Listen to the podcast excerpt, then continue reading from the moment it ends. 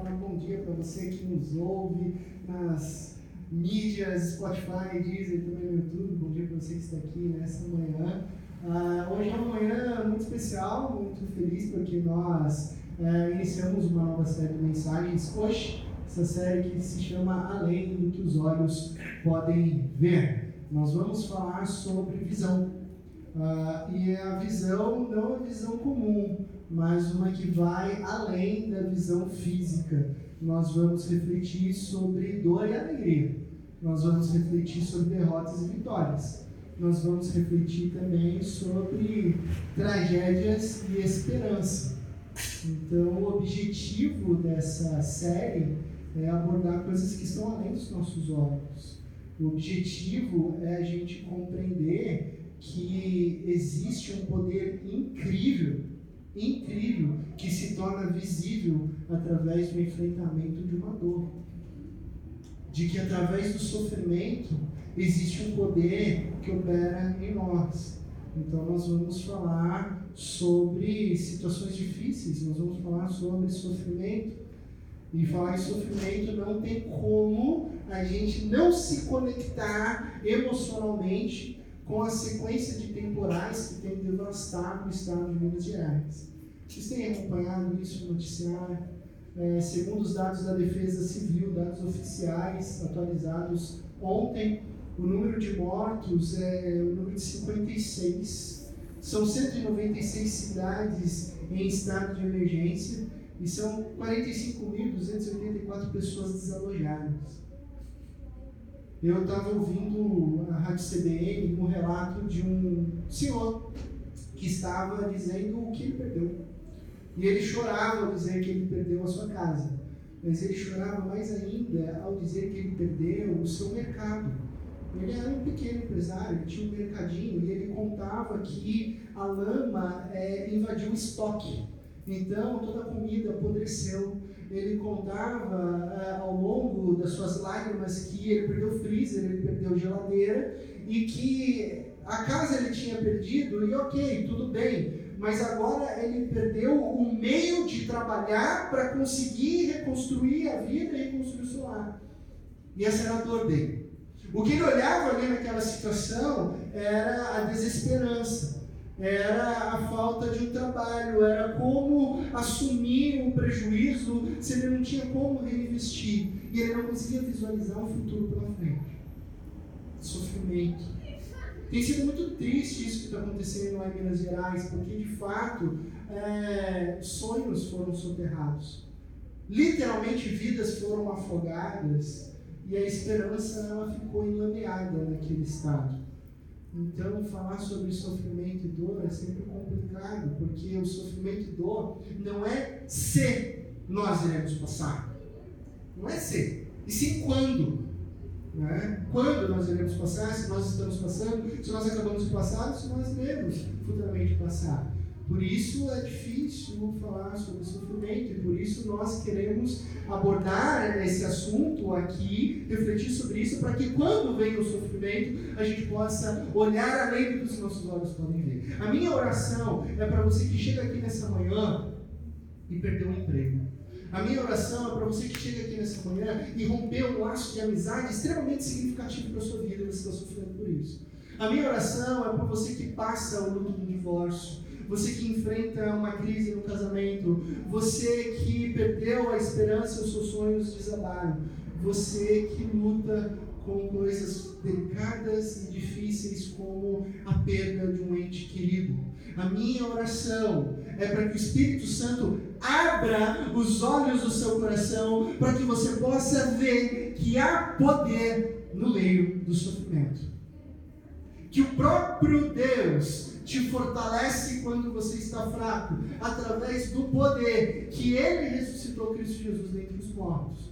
E que assim eu e você encontremos esperança e paz em meio ao caos, em meio à dor. Então nós vamos falar sobre sofrimento.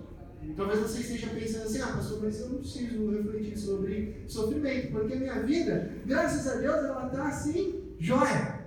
Está dando tudo certo. De novo eu lhe digo, não é se você vai sofrer, mas sim quando. Então não espere aprender a nadar quando você for lançado no meio do oceano em tempestade. Aprenda a nadar antes. Então nós vamos refletir sobre teologia do sofrimento, teologia da dor. Existem nas escrituras vários versos sobre a dor, sobre o sofrimento. Versos esses que foram negligenciados na atualidade. Versos esses, reflexões estas que hoje estão fora de moda dos púlpitos das igrejas brasileiras. Assunto do sofrimento que está fora de moda dos livros que são os mais vendidos. Porque os livros são sobre autoajuda, os livros são sobre você ser um grande vencedor, o livro é você nunca perder, os livros são sobre, é, vou, mudar a expressão, mas você sabe muito bem de qual título eu estou falando, né? A sutil arte de você ser o cara, é, seja o cara, seja a mina, e de repente está todo mundo lendo e todo mundo achando que todo mundo vai se dar bem. E sonhando isso que é quase que inexistente. E isso tem invadido as igrejas né, um cenário extremamente delicado de pastores pregando a teologia do coaching, a teologia do sucesso, a teologia da não dor, a teologia do não sofrimento, uma nova roupagem do que antes era, antigamente a gente chamava de teologia da prosperidade. É a mesma coisa, só que numa nova roupagem.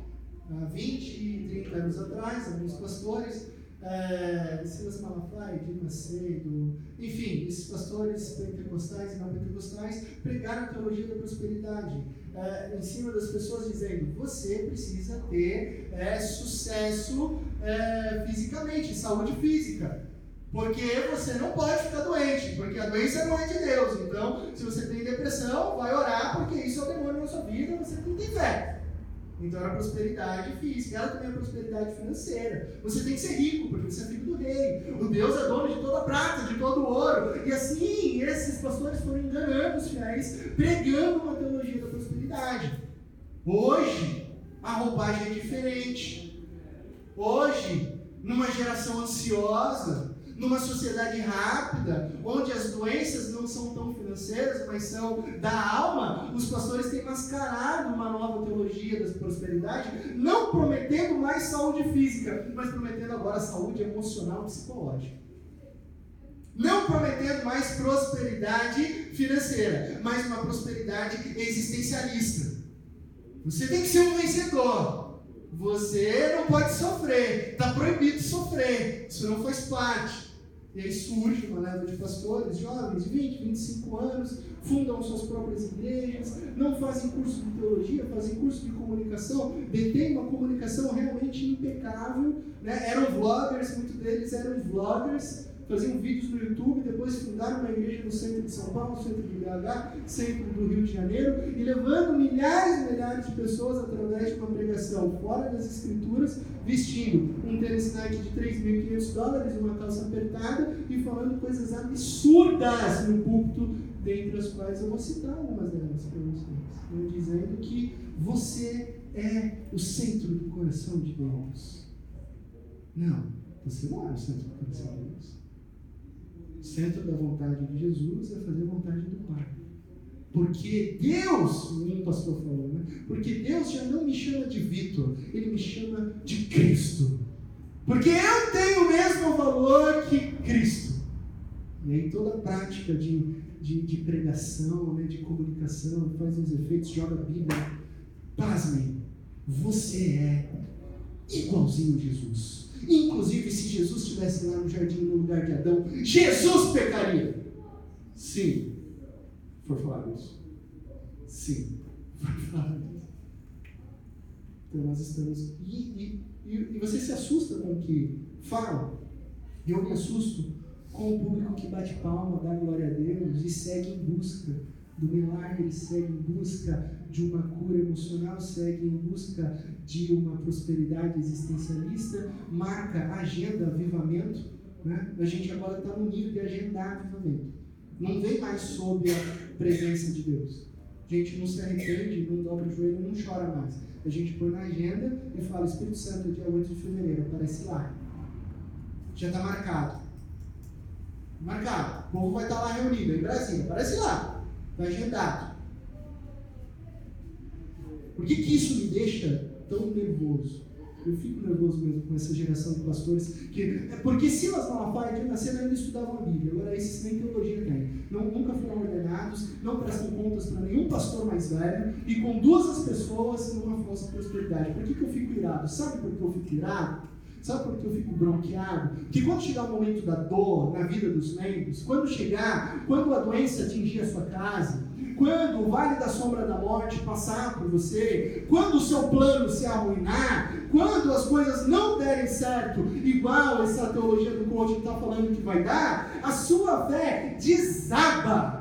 E sabe por que a sua fé desaba? Porque você ficou acreditando no que o pastor ficou falando e não acreditou na palavra de Deus. Você deu ouvido para a heresia e não confrontou e não olhou para a palavra de Deus. Aí a sua fé desaba quando não dá certo. Você não dura um dia na pele de Jó. Você não dura seis horas na situação que Paulo enfrentou a perseguição.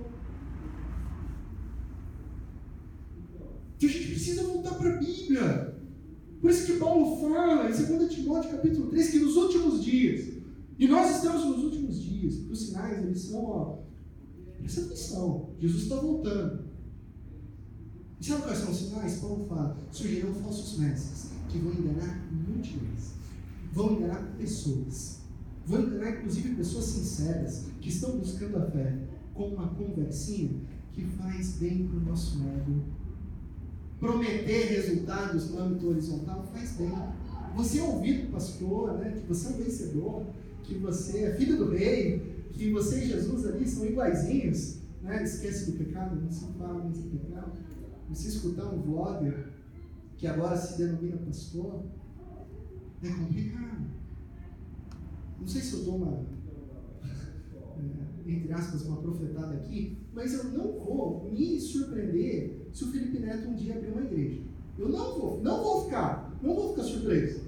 Porque, porque o pessoal já entendeu como é que é. Você, faz um vlog, você aglomera um monte de pessoas, você não precisa estudar a Bíblia, você não precisa fazer seminário, aí você abre uma igreja, fala umas coisas bonitas e todo mundo está lá. Então não vou me surpreender. Mas Paulo é duro e fala: se levantarão falsos mestres caluniador, caluniadores que levarão o povo para distante de Deus. Em Gálatas capítulo 1, verso 8, depois em casa você confere lá, que essa palavra é dura e é a palavra de Paulo. Gálatas capítulo 1, verso 8. Ainda que o anjo de luz apareça pregando coisas lindas, mobilizando pessoas, fazendo sinais e maravilhas, se não for no evangelho de Jesus e dos apóstolos, Paulo diz que esse anjo seja amaldiçoado. Gálatas 1, verso 8. Que seja amaldiçoado aqueles que não pregam o evangelho verdadeiro. Sabe por que Paulo é duro? Porque a preocupação do Paulo é com o coração das pessoas. Essa nova teologia do coaching, ela não está pregando o evangelho, não. Ela está anestesiando almas em direção ao inferno. Dentro da igreja. Dentro da igreja. Porque as pessoas não confiam em Deus. As pessoas confiam na sua verdade relativa. A gente abre a Bíblia, cansei de ouvir isso estuda a Bíblia junto, a gente olha as escrituras, a pessoa mim, não é assim que eu acho, pastor. Eu não acredito assim. Então, me desculpa. Não, é sobre o que eu acredito que você acredita, é sobre o que está aqui. Não é a minha opinião, não é a sua opinião. Não é se você gosta, se você não gosta. Uma sociedade onde a verdade é relativa, né? o Deus que habita em você habita em mim, a espiritualidade é relativa, todos os caminhos levam a Deus. Não leve, não leve. O Cristo Jesus que leva a Deus. E a verdade está aqui no Evangelho. Então a gente precisa voltar para a palavra de Deus. E quando a gente volta para a palavra de Deus, a gente descobre que a Bíblia fala sobre sofrimento. Que a Bíblia fala que eu e você não estamos imunes ao sofrimento. Que pelo contrário, o sofrimento ele tem um poder incrível de nos aperfeiçoar e sermos mais parecidos com Cristo Jesus. Há situações que você cresce só em momentos de deserto, em momentos de sofrimento. Então ele é extremamente importante, ele é bíblico, ele molda os nossos corações. E a partir disso, você vai descobrir um poder incrível que você vai chegar além dos que os seus olhos podem ver. Abra sua Bíblia em 2 Coríntios capítulo 4.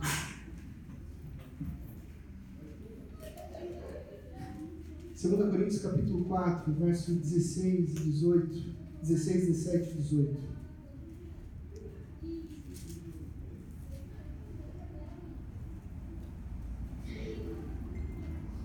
A Bíblia é cheia de versos sobre a importância do sofrimento. Cristo Jesus disse: Felizes são vocês, que são perseguidos em meu nome. Sofrimento gera perseverança, gera esperança. Tiago fala: sejam alegres quando passarem por provações. E olha só o que Paulo diz em 2 Coríntios capítulo 4, versos 16 e 18. Por isso não desanimamos, não desanime. Embora exteriormente estejamos a desgastar-nos, interiormente estamos sendo renovados dia após dia. Embora o mundo esteja caindo ao seu redor exteriormente, interiormente você está sendo renovado. Pois os nossos sofrimentos leves e momentâneos estão produzindo para nós uma glória eterna que pesa mais do que todos eles. O que está produzindo a glória eterna são os nossos sofrimentos. Aí Paulo diz: assim, fixamos, último verso, os nossos olhos não naquilo que se vê, mas naquilo que não se vê. Pois o que se vê é transitório, mas o que você não vê, esse é eterno. Vamos orar mais uma vez? Pai de amor, nós te louvamos, te agradecemos pela tua palavra e pedimos que o teu Santo Espírito molde os nossos corações. Por Cristo Jesus. Amém. O tema da mensagem dessa manhã é debaixo dos teus olhos. É, essa é uma expressão que às vezes as pessoas dizem sobre aquilo que você está olhando, mas não está vendo. Você está enxergando, mas você parece que não vê. Como assim, pastor? Não entendi. Vou te dar um exemplo você vai fazer aquele churrasco na sua casa. E aí você quer aquela faca que corta a carne.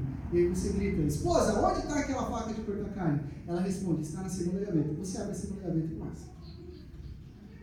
Essa faca não está aqui. Esposa, a faca não está na segunda gaveta. Está assim, a faca fica na segunda gaveta. Você começa a olhar com mais atenção, você já fica meio que mescando. Você não acha, você começa a olhar no corredor. Esposa, não estou encontrando. Ela já lança, se eu for aí, aí você já treme. E aí você já perde o foco. E aí você já não acha mesmo. E aí você fala, não achei, alguém tirou daqui.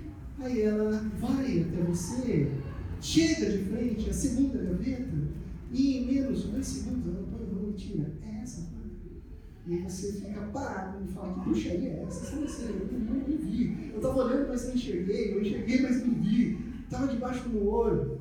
Né? A minha avó tinha uma expressão assim, tipo, se fosse uma cobra picava. Né? Você está ali mexendo e não acha. Vou te dar um outro exemplo. Esse aconteceu, acho que há uns 5, 6 anos atrás. O maior criminoso nazista procurado no mundo, o Laszlo Satari, húngaro, ele ficou 17 anos vivendo tranquilamente em Budapeste. Tranquilamente. 97 anos, entrava e saía, regava o jardim, levava a esposa para o mercado, fazia compras 17 anos. Até que um belo dia vem toda a polícia internacional, faz um cerco naquele condomínio, os vizinhos ficam assim surpresos, e os vizinhos falam: O que está acontecendo? Vocês estão prendendo esse velhinho inofensivo e aí a polícia fala, esse velhinho inofensivo é o criminoso nazista mais procurado do mundo. Ele não é inofensivo. Mas aquelas pessoas, os vizinhos, estavam olhando uma coisa que na verdade não é na realidade. Essa é uma verdade e que é um problema para mim e para você. As aparências enganam. É, é? As aparências enganam. É sobre isso que Paulo está falando. Por isso que ele diz: toma cuidado com aquilo que você enxerga fisicamente, porque as aparências enganam. Então fixe os seus olhos naquilo que você não vê, porque o que você não vê é eterno. Toma cuidado em tomar decisão a partir daquilo que você enxerga fisicamente. Porque se você tomar a decisão naquilo que você enxerga fisicamente, pode ser que isso dê muito ruim. Mas como assim dá ruim, pastor? Por causa do ponto cego. Nós temos um ponto cego. Tem uma experiência super legal, gente. Vou compartilhar com você, porque isso aí você pode fazer com você mesmo e com crianças. E elas se divertem. Vou pegar uma folhinha, vou fazer um xizinho e uma bolinha aqui, ok? Aí sabe o que você vai fazer? Você vai pegar o seu olho direito e vai alinhar com a figura que está do lado esquerdo. Então, eu vou olhar fixamente para o xizinho. E aí eu vou tampar o meu olho esquerdo e vou aproximar. Também. Nesse momento, eu não enxergo a bolinha. O papel está branco, eu só enxergo o xizinho. Eu não enxergo a bolinha, mas eu sei que ela está ali, eu não consigo ver. Ponto cego. Os oftalmologistas chamam isso de escotoma. No campo da sua visão, que nesse momento, nesse ângulo, há falta de células fotorreceptoras uh, no disco óptico da retina. Porque o nervo dessa retina está ali no ângulo escondendo. Isso é totalmente compensado com os dois olhos abertos. Por isso você não sente falta e tem uma visão. Mas existe um ponto cego, pertinho, debaixo dos teus olhos, você não vê. Está debaixo dos olhos, você sabe que existe, você não está vendo. Paulo está falando sobre esse ponto cego. É claro que Paulo não está falando sobre células fotorreceptoras da retina. Não é isso que ele está falando. Ele está falando sobre uma cegueira espiritual. Ele está falando sobre a visão distorcida que nós temos hoje. O que aconteceu? Que lá em Gênesis 3, na queda, na entrada do pecado na humanidade, quando Adão e Eva estavam no jardim, o que, que aconteceu lá? A serpente apareceu e falou assim: ah, se vocês desobedecerem a Deus, os seus olhos serão abertos completamente. Falou sobre visão. Uma armadilha. Uma meia-verdade, uma isca, uma mentira. De fato, o olho se abriu mas foi uma operação mal sucedida.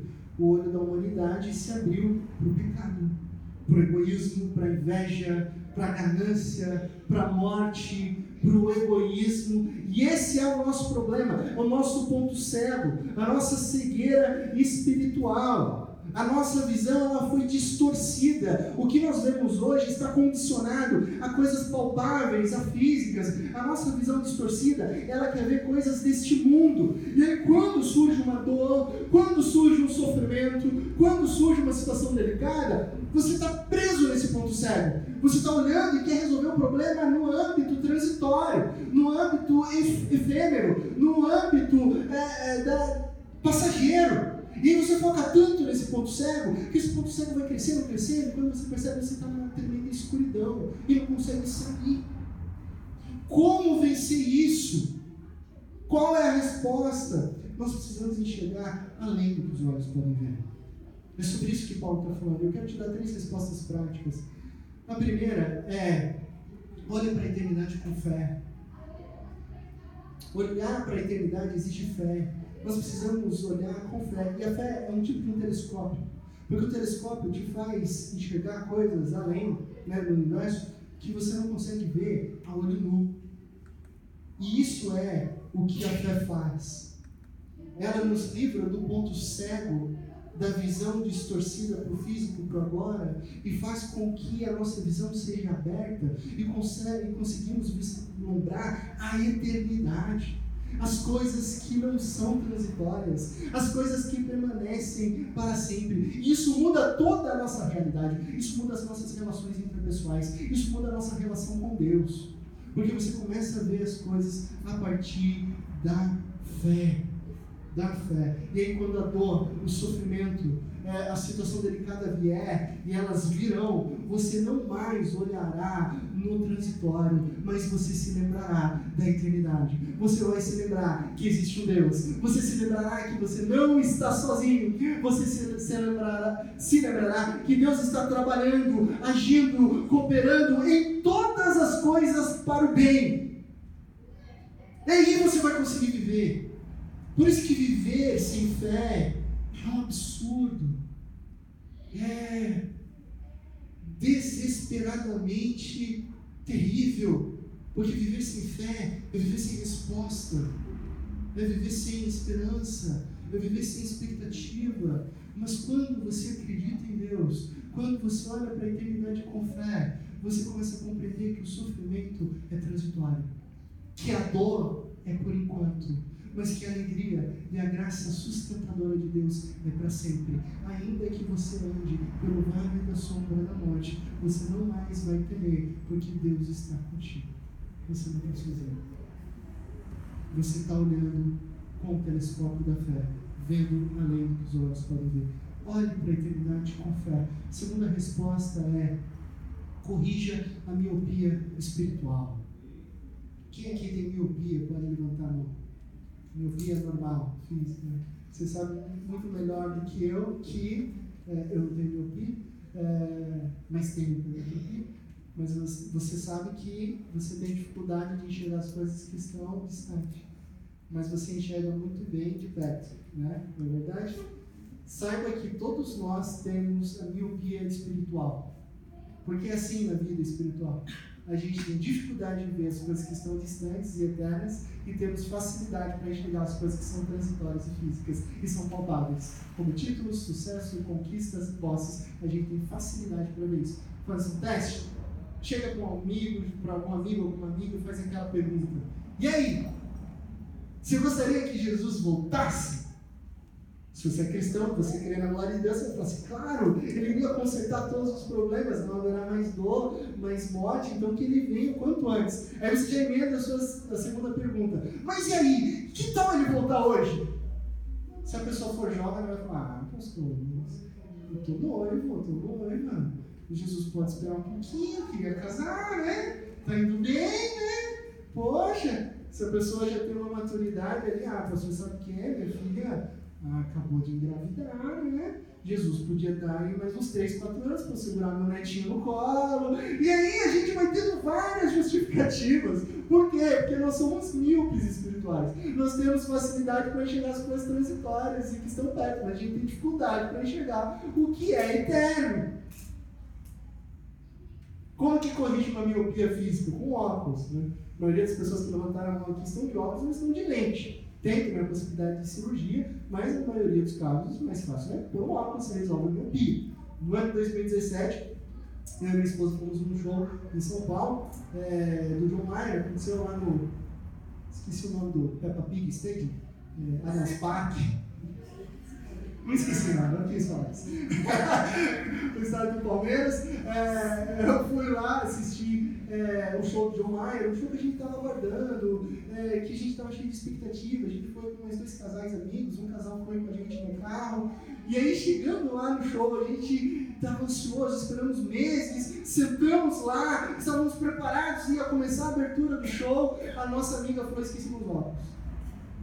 E ela é míope. E ela falou: sem meus óculos.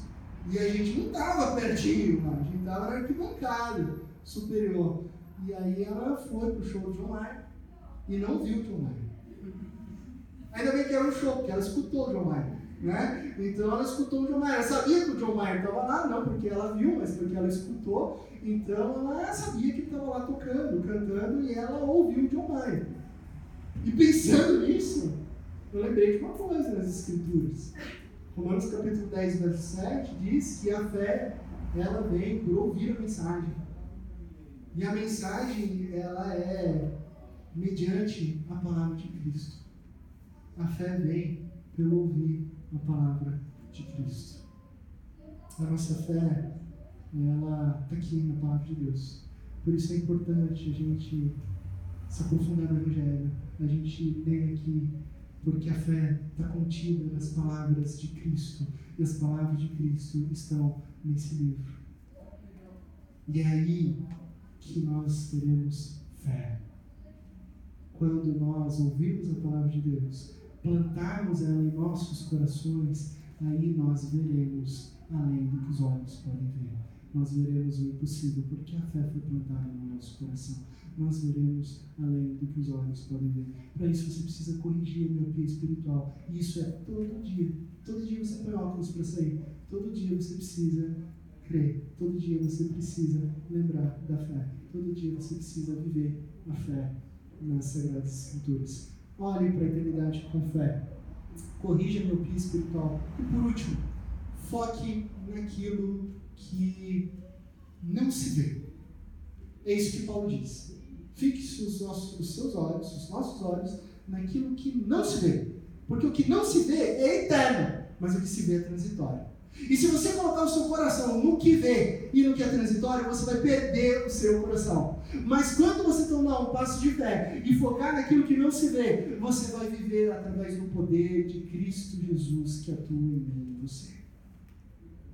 Quando você vive olhando para o que não se pode ver, quando você foca no que é invisível, você vive o impossível. É isso que a Bíblia diz para mim, para você, e há relatos na Galeria da Fé. Eu te convido nesse momento a você abrir a Bíblia em Hebreus capítulo 11. Vamos dar uma olhada nesse texto? Fala sobre a galeria da fé. Hebreus capítulo 11. Eu lerei. Uh, Hebreus capítulo 11, verso 33 e o verso 34. Verso 33 e o verso 34. Os quais, pela fé, conquistaram reinos, praticaram a justiça, tudo isso pela fé, alcançaram o cumprimento de promessas, fecharam a boca de leões, apagaram o poder do fogo e escaparam do fio da espada. Da fraqueza tiraram força, tornaram-se poderosos na batalha e puseram em fuga exércitos estrangeiros. Pela fé, esses homens fizeram e viveram tudo isso pela fé, olhando no que não se via e fazendo o impossível acontecer. E eu gosto dessa expressão escondidinha aqui, né? Da fraqueza tiraram a força. Assumiram que eram fracos. E por assumir que eram fracos, viveram no poder de Deus. Foram sustentados pela força que vem de Deus. E veja bem, eu não estou pregando aqui garantias horizontais. No início dessa mensagem, critiquei aqueles que pregam garantias horizontais e transitórias deste mundo. Pelo contrário, você pode continuar desempregado. Você pode orar por um milagre e não receber a cura. Você pode perder e sofrer. E geralmente é isso que acontece comigo e com você. Mas o fato é que a fé nos conduz em meio da dor e do sofrimento, do caos, numa alegria indizível e numa paz e numa esperança que é dada por Deus. Assim viveram esses homens. É assim diz a palavra de Deus. Nós gostamos de ler o versículo 13 e o versículo 14, que fala sobre tudo que esses homens conquistaram. Mas nós precisamos ler a continuação do texto, no versículo 36. Outros desta galeria enfrentaram zombaria e açoites. Outros pela fé foram acorrentados, outros pela fé colocados na prisão. Versículo 37: apedrejados, cerrados ao meio, postos à prova, mortos ao fio da espada, andaram errantes, vestidos de pele de ovelhas e de cabras, necessitados, afligidos e maltratados, e o mundo não era digno desses homens. Eles viveram, como eles conseguiram isso? Eles viveram conduzidos pela fé em meio ao caos, em meio ao sofrimento, eles se alegraram, porque eles viviam uma alegria indizível, uma esperança fundamentada em Deus. Alguns conquistaram e venceram, outros foram derrotados. Alguns, como Daniel, fecharam a boca de leões, outros foram cerrados ao meio, mas todos eles não ficaram com os olhos fitos no que era transitório e efêmero, mas continuaram olhando para aquilo que é eterno, olharam para Deus e tiveram uma vida sustentada pelo poder e pela força de Deus, não importasse o que estava acontecendo. Eles viviam olhando além do que os olhos podem ver. E viveram felizes. E viveram alegres. E há relatos na história da igreja que alguns eram julgados pelo Império Romano diante de leões e de feras e eles entravam sorrindo, cantando louvores a Deus diante da morte. Porque eles viviam a força que vem do Eterno. Eu quero terminar lendo Romanos 12, logo em seguida, o verso 1 e 2. Portanto, também nós, uma vez que estamos rodeados por tão grande nuvem de testemunhas, livremos-nos de tudo que nos atrapalha e do pecado que nos envolve leia pecado aqui como cegueira espiritual, e corramos com perseverança a corrida que nos é proposta, tendo os olhos fitos em Jesus, o Autor e Consumador da nossa fé. Ele, pela alegria que lhe fora proposta, suportou a cruz, desprezando a vergonha e assentou-se à direita do trono de Deus. Olhe para a eternidade com fé. Corrija a miopia espiritual. Foque seus olhos naquilo que não se vê.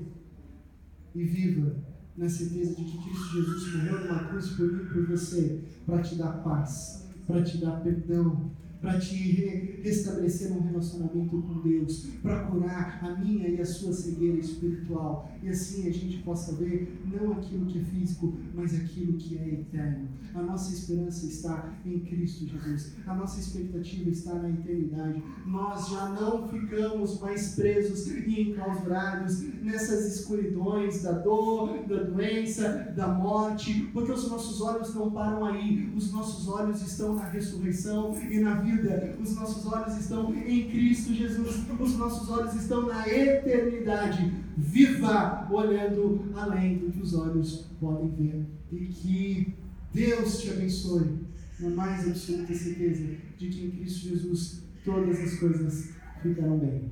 Amém?